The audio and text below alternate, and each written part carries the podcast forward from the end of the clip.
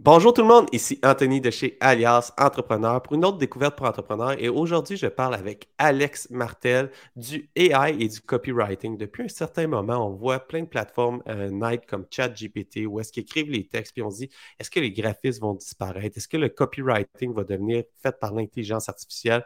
Qui qui va perdre leur emploi? Puis Alex, elle a écrit un article de blog qui m'a comme fait Oh wow, elle a une opinion sur le sujet, elle a l'air à connaître ça. Puis quand je me suis mis à discuter avec elle, je me suis rendu compte que ça fait plusieurs années qu'elle s'intéresse à l'AI.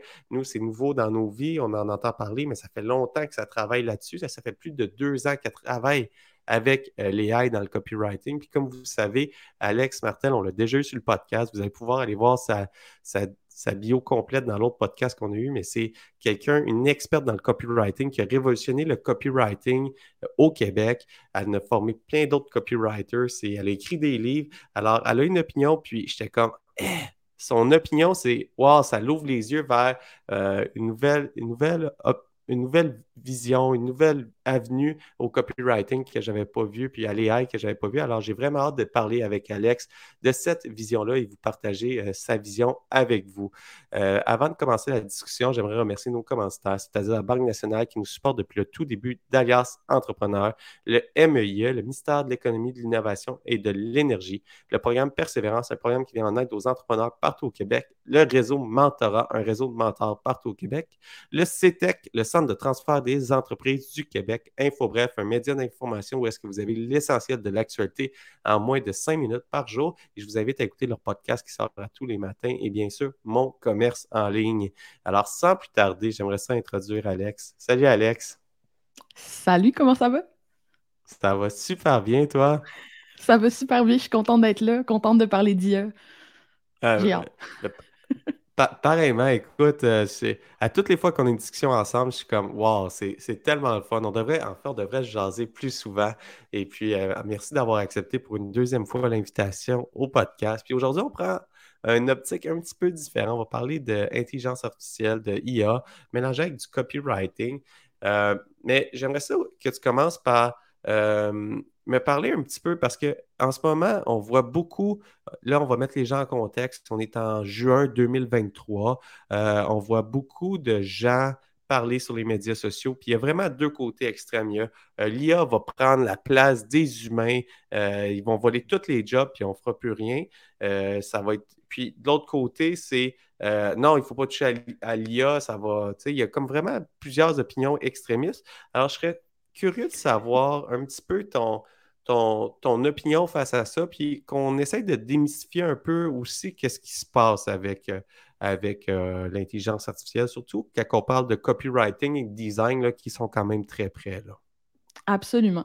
Euh, donc, moi, c'est certain que j'ai beaucoup plus d'expérience et de pratique et d'intérêt et de connaissances pour les générateurs de texte. Donc, les modèles de langage large comme GPT, c'est vraiment ceux-là que j'utilise dans mon milieu à moi de la rédaction. Euh, c'est sûr que j'ai joué avec Midjourney, avec Dali pour générer des images aussi, euh, mais je, je connais moins un petit peu ce côté-là de l'IA. Et je te dirais que les enjeux sont oui, il y a des enjeux similaires, mais il y a des enjeux très différents pour ce qui est des artistes, euh, de, l'image et tout. Euh, c'est assez intéressant. Mais euh, je suis d'accord avec toi que par rapport à l'IA, j'ai l'impression qu'il y a comme deux positions. Il y a comme les gens qui sont comme Ah, ça peut tout faire, l'AGI s'en vient, ça va dominer l'humanité, ils vont tout faire à notre place. Et tu as aussi des gens qui sous-estiment beaucoup l'IA, peut-être, qui ont l'impression que ça ne fait rien, que c'est pas si hot que ça, que ah, moi, ma créativité va toujours rester suprême. Euh, et moi, je me situe quelque part entre les deux, je pense, euh, dans ce, ce, spectre-là de réaction à l'intelligence artificielle. Donc, moi, comme tu l'as mentionné, ça fait à peu près deux ans que je joue avec GPT principalement. Euh, au début, là, je te dirais, il y a deux ans, soit on passait par l'API, puis on pouvait aller dans le playground directement sur OpenAI, soit il y avait des startups genre euh, Jasper, CopyAI, etc., qui permettaient d'interagir avec le modèle dans des interfaces qui étaient plus faciles. Aujourd'hui, c'est vraiment ChatGPT qui est le plus utilisé et de loin. Fait que déjà, je trouve en deux ans, le paysage s'est vraiment transformé. Puis l'arrivée de ChatGPT a comme vraiment accéléré l'adoption. Euh, c'est très, c'est excitant pour moi de voir ça. Vraiment.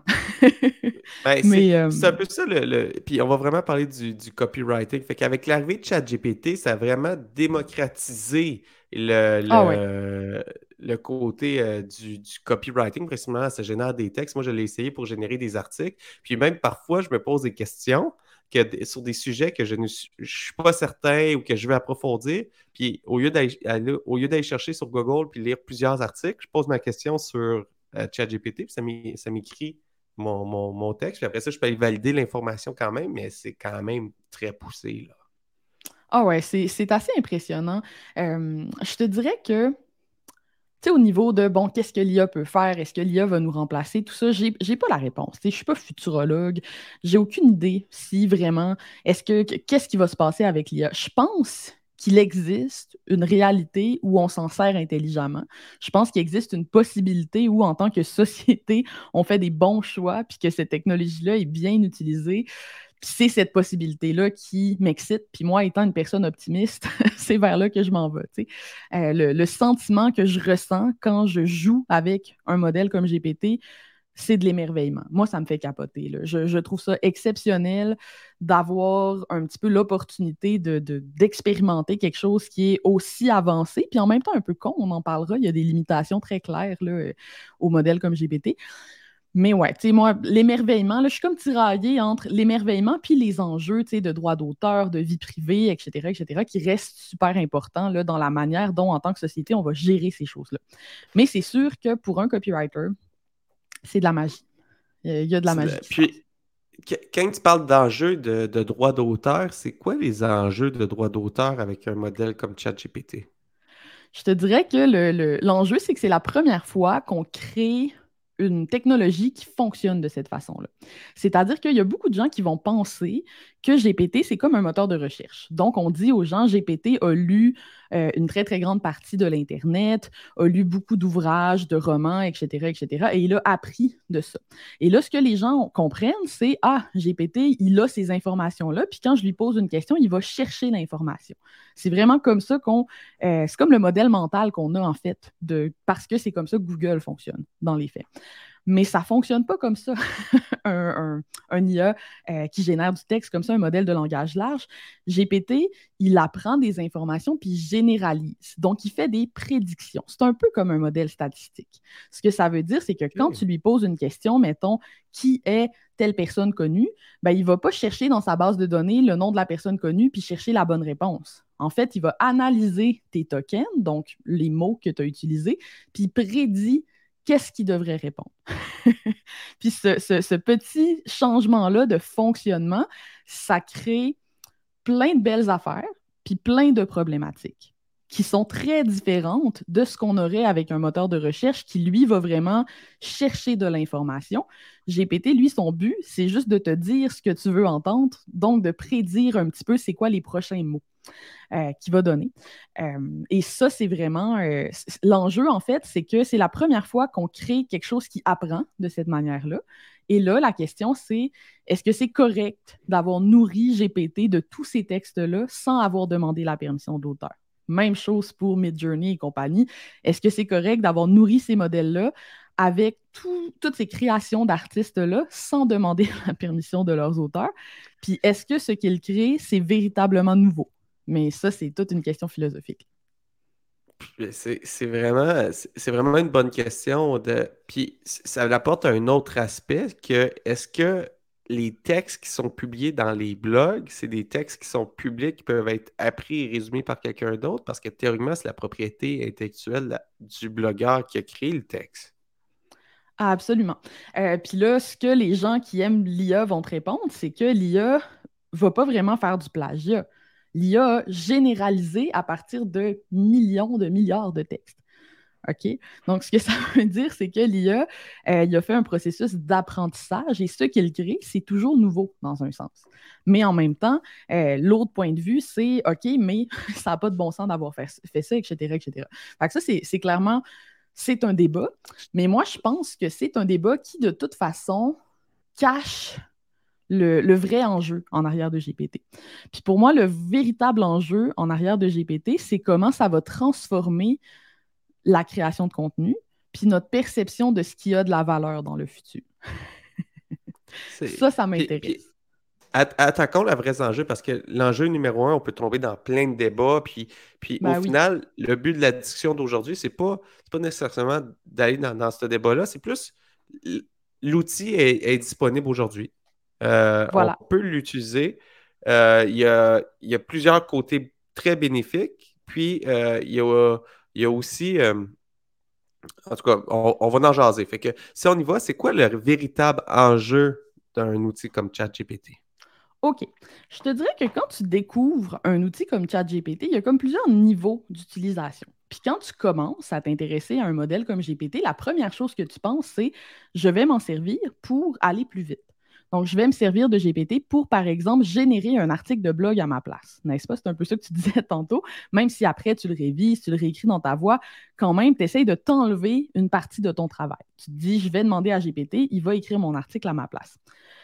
Puis je trouve ça super intéressant comme utilisation. Et en ce moment, au 2 juin 2023, si tu fais ça, tu as une longueur d'avance sur tes compétiteurs. Pourquoi? Parce que l'adoption de GPT n'est pas encore systématisée. C'est vraiment pas tout le monde qui l'utilise. Aux États-Unis, 14% des gens ont essayé GPT. Donc, on est loin encore d'une situation où tous les adultes, toute la compétition utilisent GPT, n'est-ce pas? Donc, en ce moment, tu as un avantage compétitif à faire écrire des articles par GPT. Tu pourrais ranker en SEO sur un sujet. Euh, tu pourrais générer beaucoup plus de contenu beaucoup plus rapidement. Moi, par contre, ce qui m'intéresse, c'est que cet avantage compétitif-là, il est inversement proportionnel, donc il diminue dans le temps à mesure que l'adoption de GPT augmente.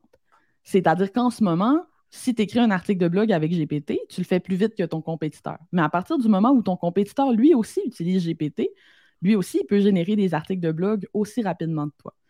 Puis, quand tu es capable de créer quelque chose, un contenu, puis que ce contenu-là demande aucune expérience particulière, aucun effort, puis aucun temps, puis que tout le monde peut le faire, ce contenu-là n'a plus de valeur.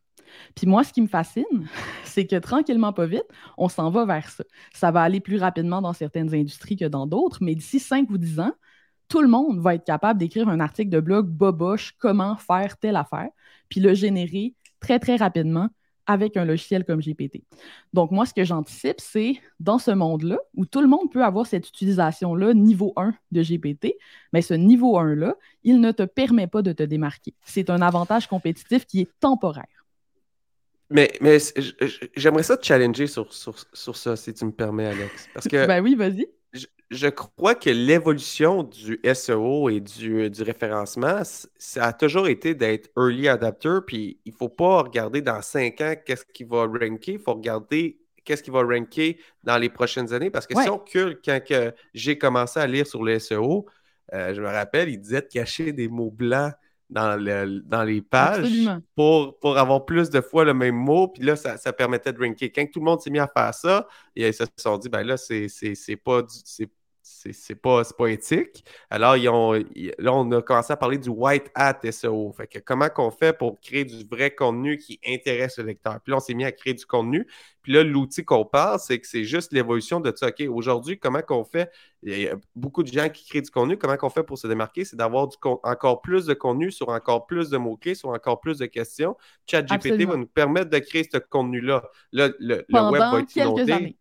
Mais je suis d'accord avec toi. Je suis 100% d'accord avec toi qu'en ce moment, c'est un avantage compétitif. Mais moi, je pense tout le temps au long terme. Je pense tout le temps au long terme parce que mon but, c'est pas d'être compétitive maintenant. Moi, mon, mon but, c'est d'utiliser l'IA d'une façon qui va me permettre d'avoir une longueur d'avance maintenant et dans cinq ans. C'est toujours ça qui m'a intéressé. Là, je me suis demandé, ben, crime, si je commence à produire des articles de blog sur le copywriting, par exemple, avec ChatGPT, je vais avoir plein d'articles sur le copywriting de niveau correct que n'importe qui va pouvoir faire dans cinq ans. C'est cool, ça va me permettre de ranker tout de suite. Mais moi, c'est pas ça qui m'intéresse. Moi, ce que je veux, c'est créer des contenus qui vont être pérennes dans le temps, puis qui vont encore me permettre de me démarquer. Mais je veux quand même utiliser GPT. Puis pour moi, ça, c'est le niveau 2. Le niveau 2, c'est de te demander qu'est-ce que GPT n'est pas capable de faire, puis comment est-ce que je peux allier ce qu'il est capable de faire à ce que moi, en tant qu'humain, je peux faire de plus que lui? C'est vraiment, une bonne réflexion. Puis, parce que puis si on, reprend mon exemple du départ, sur les, sites qui rankent bien aujourd'hui, il y a quelques années, ils ont commencé à écrire des articles au lieu de faire tout. Euh, euh, juste faire pour sortir, écrire des articles pour sortir. Ils ont écrit des articles qui allaient vraiment intéresser le consommateur sur comment il allait pouvoir se différencier. C'est ces articles-là aujourd'hui qui, sortent. Puis là, tu es en train de me dire, oui, je peux l'utiliser, je peux en faire beaucoup qui vont sortir aujourd'hui, mais dans cinq ans, les articles ne sont pas vraiment intéressants. tout le monde va pouvoir rédiger ça. Comment je fais pour me différencier? C'est que je rajoute la touche humaine, le savoir, ma personnalité euh, dans cet article-là. Puis là, maintenant, ma question, c'est comment que je peux faire pour rajouter ça à l'article généré par, euh, par GPT? OK. Ben là, pour répondre à cette question-là, il faut se demander qu'est-ce que GPT n'est pas capable de faire, mais aussi qu'est-ce qu'il ne sera jamais capable de faire. Parce qu'il va s'améliorer. On peut quand même prédire qu'il va avoir encore des améliorations à ces modèles-là. Puis ça, c'est une question qui m'a vraiment obsédée pendant plusieurs mois. Et je pense que j'ai une piste de réponse. Comme je te dis, je ne suis pas futurologue. Moi, j'appelle ça des contenus à valeur humaine ajoutée. Mais je pense qu'une des choses que GPT n'aura jamais, c'est une intention. Puis là, c'est savoureux. Tu sais, quand tu es un humain qui crée un contenu, tu sais pourquoi tu es en train de créer le contenu. Tu as une intention, tu as un but à atteindre, n'est-ce pas? Puis quand tu écris ton article, des fois, tu écris le début de ton article, tu es à 500 mots, puis là, il y a une super bonne idée qui sort. Puis là, tu te rends compte que cette idée-là, elle est supérieure à ce que tu as écrit. Tu refais ton intro, tu changes ce qu'il y avait en arrière. Puis là, tranquillement, pas vite, ton long contenu finit par évoluer en back and forth. Tu recules, tu avances, tu recules, tu avances. GPT ne fait pas ça. Pourquoi GPT ne fait pas ça? Parce que c'est un prédicteur. GPT, il écrit mot à mot. Il écrit à peu près un mot à la fois, puis il prédit tout le temps ça va être quoi le prochain mot? Il ne peut pas revenir en arrière. C'est pas son fonctionnement, c'est pas comme ça qu'il fonctionne. Il n'y a pas d'intention, il ne sait pas ce qu'il est en train de faire il fait de la prédiction. Puis pour moi, là, dans cette intentionnalité-là, dans cette capacité-là humaine qu'on a à savoir ce qu'on est en train de faire, se cachent les meilleurs contenus. Et je t'explique. Quand tu sais ce que tu es en train de faire, tu défends un point de vue, tu construis des argumentaires complexes, tu partages des choses euh, qui sont plus nuancées, tu vas amener des, des idées vraiment nouvelles et tu vas les défendre. GPT peut t'aider à faire ça, mais plus un contenu est long, plus GPT va être incohérent. Plus un contenu est argumenté, moins GPT va être cohérent parce qu'il part du début puis il ne peut jamais revenir en arrière. Fait que là, je me suis mis à me demander, c'est quoi les contenus qu'on crée où cette intention-là, ce back and forth-là, très, très humain, qui est un peu propulsé par notre curiosité, l'espèce d'envie qu'on a d'aller plus loin, de créer quelque chose de nouveau, c'est quoi les contenus où ça, ça se manifeste le plus? Puis pour moi, c'est en premier les contenus éditoriaux. Donc, tout ce qui est de l'éditorial, de l'opinion. Euh, c'est tout ce qui est du thought leadership. Fait que vraiment présenter ton point de vue d'expert sur une chose, mais vraiment teinté de ton expérience, ta vision. Euh, c'est les gens qui vont créer des modèles. Donc, par exemple, tantôt, tu me parlais de ta business d'imprimerie, si tu me permets de le plugger. Puis tu me disais, tu sais, nous, on essaie d'amener le 3.0 dans notre business d'imprimerie, qui est très traditionnel. Mais ça, pour moi, c'est du leadership. C'est-à-dire que tu prends quelque chose dans un domaine, puis tu l'amènes ailleurs. Ça, tu peux faire ça dans un contenu. Tu peux t'inspirer des finances pour créer un modèle de copywriting. Encore une fois, c'est quelque chose que GPT fera pas. C'est des choses qui ont une très grande valeur parce que tu crées vraiment, c'est très dépendant de ton intelligence humaine. Donc moi, quand j'utilise GPT, je m'en sers pas en lui disant écris un article sur tel sujet. Moi, quand je me sers de GPT, je lui copie-colle mes arguments, puis j'ai dit qu'est-ce que tu en penses? Ce serait quoi les contre-arguments que tu présenterais à ça? comment est-ce que tu tournerais ça? Puis là, on s'obstine, on chicane, là, moi puis GPT. Puis ce qui est le fun avec GPT, c'est que quand tu l'insultes puis que tu n'es pas d'accord avec lui, il n'est jamais fâché jamais fatigué, jamais tanné. Fait que j'approfondis mes idées, puis je m'en sers pour, par exemple, écrire la conclusion à ma place, parce que j'ai ça, écrire ma conclusion. Sortir mes titres, faire un plan à partir d'un contenu que j'ai déjà. Si j'ai eu une conversation super intéressante avec une amie sur un podcast, je le mets dans GPT, résume-moi ça, fais-moi un tableau. OK, on va partir de ça, on va créer un contenu ensemble, voici de quoi j'ai besoin. J'insère l'IA dans mon processus très intentionnel et très humain. Puis pour moi, ça, c'est le next level. Puis, c'est là que tu peux te différencier comme créateur de contenu, créer encore plus de contenu, pousser ton contenu plus loin parce que souvent, euh, de, mon côté, je parlais pour moi, ma, limitation à créer un contenu encore plus poussé, c'est mon manque de temps.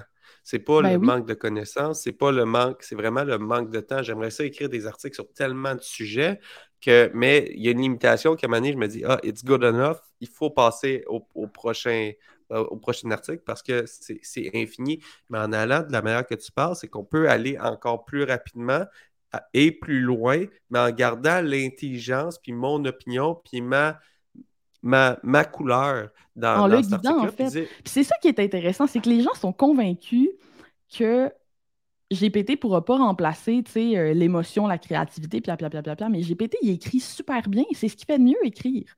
ce qu'il y a de la misère à faire, c'est penser.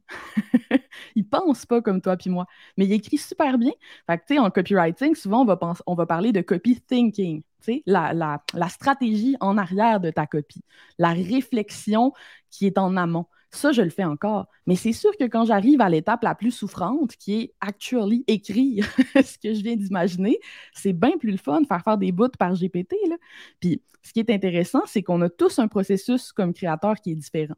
Puis GPT étant un modèle extrêmement large, extrêmement vaste, qui est capable de faire toutes sortes de tâches allant de la traduction à la synthèse, à résumer, à sortir des idées, à reformuler, à changer le style d'une phrase, peu importe, il peut tout faire ça ben tu peux patcher les trous pour toi. Toi, Anthony, ce qui te fait chier, c'est telle affaire, tu le fais faire par GPT. Moi, ce qui me fait chier, c'est écrire mes conclusions. C'est, tu comprends, tu peux t'en servir, euh, l'arrimer un petit peu à tes faiblesses et tes facilités. ça, permet vraiment d'aller, d'aller dans notre zone de génie, qu'on a une différence, puis la partie qui est comme plus euh, boring, qui pourrait être faite en fait, que je pourrais juste dicter quelqu'un puis l'écrire, ben, GPT peut le faire, il va le rédiger, je peux le challenger, le, refaire corriger, le remettre, lui faire relire, lui dire Ah, ça, je suis pas d'accord, on peut-tu avoir une autre opinion sur tel, tel, tel aspect, on révise l'opinion, puis avec ça, on ajoute notre savoir, mais on peut aller beaucoup plus rapidement que si on avait fait le travail au complet. Ben c'est là que il y a des choses qui s'automatisent. Euh, par exemple, il y, a des contenus qu'on crée qui n'ont pas besoin d'avoir une valeur ajoutée parce que c'est des contenus purement informatifs qui ont un objectif un peu plus euh, d'utilisateur. Exemple, des show notes de podcast. C'est horrible faire des show notes de podcast. C'est tellement désagréable que moi, j'en ai pas pour mon podcast parce que je suis pas capable de les faire. Je trouve ça trop dole. Puis là, trouver quelqu'un pour le déléguer, puis pia, pia, pia, pia, pia, hey, j'ai un TDAH. Là, je peux uploader mon transcript, le copier-coller dans GPT, puis lui dire Hey, salut, écris-moi des show notes de podcast. C'est réglé. C'est vraiment. C'est vraiment. c'est vraiment, vraiment fou, tu sais. Puis Là, tu parles de, ça pour, pour, le copywriting parce que c'est plus vers cette optique-là, mais au début, on a parlé aussi pour le, design. Un graphiste, on a parlé en pré-entrevue, un graphiste, euh, pour être actionnaire d'une imprimerie, j'en ai quelques-uns graphistes.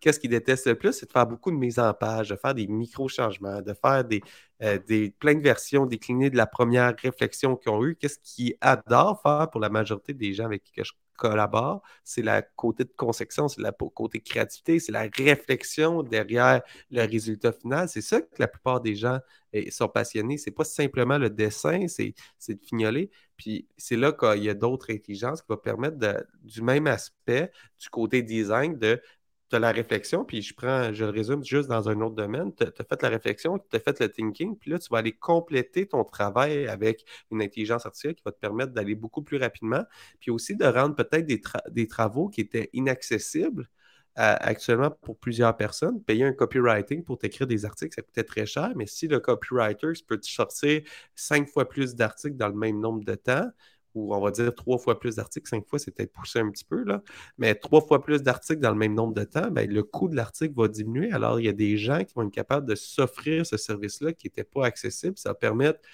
euh, je crois, à un moyen terme, de rendre tout ce beau travail-là de création plus accessible pour toute la, plus petite entreprise.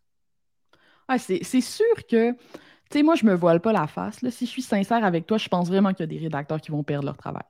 Puis les rédacteurs qui vont perdre leur travail, pour moi, c'est les rédacteurs qui font un petit peu le strict minimum. Tu sais, tantôt, on parlait de SEO. Il y a beaucoup de rédacteurs pour qui faire de la rédaction SEO, c'est genre le client te donne un brief avec un nombre de mots, tu fais une recherche Google, tu sors les trois, quatre premiers résultats, tu paraphrases ça, tu envoies l'article au client. GPT peut faire ça entièrement, de A à Z, même qualité. fait que ça, ça, pour moi, ça va disparaître. Si c'est ça que tu fais en ce moment comme travail, tu as intérêt à développer des compétences plus haut niveau ou à apprendre à prompter pour être la personne qui dit à GPT comment faire l'article, à la limite.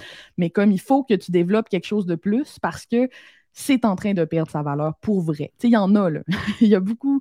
ça existe des rédacteurs qui font des choses répétitives qui sont tout à fait remplaçables par l'IA. Puis je pense que ces gens-là, il faut leur dire parce qu'il ne faut pas qu'ils s'assoient sur leur laurier un peu en se disant Ah, mais ma, mon humanité me rend irremplaçable. non, non. Là. Si c'est ça ton travail, développe tes compétences, vois venir le, gros glacier.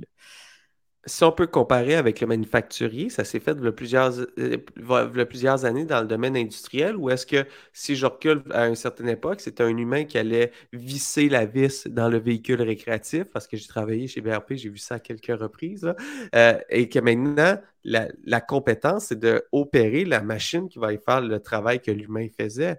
Puis c'est ça le virage, c'est que le virage s'est fait on, le voit à l'époque, euh, sur la construction, c'était un humain qui prenait un clou, qui cognait le clou. Maintenant, c'est des guns à clous. Puis éventuellement, c'est euh, les, maisons sont faites de façon préfabriquée dans des usines. J'ai vu un robot, c'était pas pas pour des maisons, mais c'était pour une autre transformation de bois. Un robot qui allait couper les planches de bois de la bonne grandeur, qui allait les placer, qui allait clouer les, planches de bois, puis qui fabriquait l'ensemble. Et au lieu d'avoir cinq travailleurs, il y avait un travailleur qui opérait tout cet ensemble-là. Et puis, le travailleur va avoir des vraiment meilleures conditions de travail parce que tu n'as pas besoin d'en payer cinq, tu as besoin d'en payer un pour sortir deux fois plus de travail. Mais le travailleur qui a transformé puis qui a eu la motivation de transformer sa manière de faire pour l'automatiser puis le rendre plus efficace, bien, ça a rendu un, un meilleur emploi. Mais c'est la même réalité, mais pour des domaines qu'on n'aurait peut-être pas pensé que ça serait transformé aussi C'est ça. moi, je pense que le, gros challenge avec GPT, c'est que ça challenge des gens qui se sentaient à l'abri, en fait. Euh, moi, je suis une très grande fan de sci-fi. Puis quand tu t'intéresses à la sci-fi, tu sais, souvent, comment on voyait l'apocalypse des robots, c'était beaucoup plus dans le manufacturier, dans les, les ouvriers. En fait, on imaginait les ouvriers en premier être remplacés par des robots qui allaient tout faire à leur place. On ne s'est jamais dit, en ce moment, là, statistiquement, si tu fais 75 000 et plus, par année, tu as plus de chances que j'ai pété de volta job. plus tu as étudié longtemps à l'université, plus tu as de chances que j'ai pété volta job. Tu pas volta job, mais sois capable de faire certaines des tâches que tu fais en ce moment. Disons ça comme ça. Fait que les avocats, les comptables, les fonctionnaires, des gens haut placés, entre guillemets, dans la société, qui se sentaient peut-être à l'abri c'est eux qui sont affectés par ces intelligences artificielles-là. Puis ça, c'est quelque chose peut-être qu'ils n'avaient pas vu venir. C'est ça le défi. C'est qu'il va falloir, il y a une gestion du changement à faire peut-être, d'être de, allumé, ah. puis d'être curieux vis-à-vis ces choses-là, puis de ne pas se laisser prendre par la vague. Puis voir comment qu'on peut. Parce qu'on en parlait tout à l'heure dans, On va prendre l'exemple de l'imprimerie, mais où est-ce que je vois l'intelligence artificielle dans, l'imprimerie? C'est dans l'analyse des fichiers, puis dans tout le côté pré-presse. Alors, si j'ai une intelligence artificielle qui peut tout faire ce travail-là, moi, ça rend mon imprimerie beaucoup plus efficiente et avec une meilleure expérience client. Imagine que tu me passes une commande chez moi, que la journée pas la journée, la minute que tu passes la commande, je suis capable de dire si ton fichier est bon pour l'impression ou pas, au lieu d'attendre trois jours parce que mon équipe est débordée. Ah oui, tu sauves tellement ça, ça change. Ça, change complètement la donne. On va être capable d'accélérer le livrable, on va être capable de personnaliser, on va être capable de rendre plus autonome, on va être capable de se connecter avec des plateformes comme Canva, puis offrir un meilleur service de qualité d'impression avec les, avec les. même, tu sais, du, du, point de vue optimiste, là, la question à poser, c'est si on sauve tout ce temps-là, qu'est-ce qu'on peut faire de plus? Quel temps de plus on peut mettre dans la création, l'innovation, la réflexion profonde, les, les, choses en fait qui ont plus de, de valeur puis d'importance pour des humains, en fait. Puis moi, c'est ma vision optimiste de l'IA, puis c'est celle que j'aimerais qu'on concrétise en tant que société. Moi, j'aimerais ça que les humains, grâce à l'IA, passent plus de temps à faire des choses qui font du sens pour eux, pour vrai. Pas à aligner des polices d'écriture dans publishers.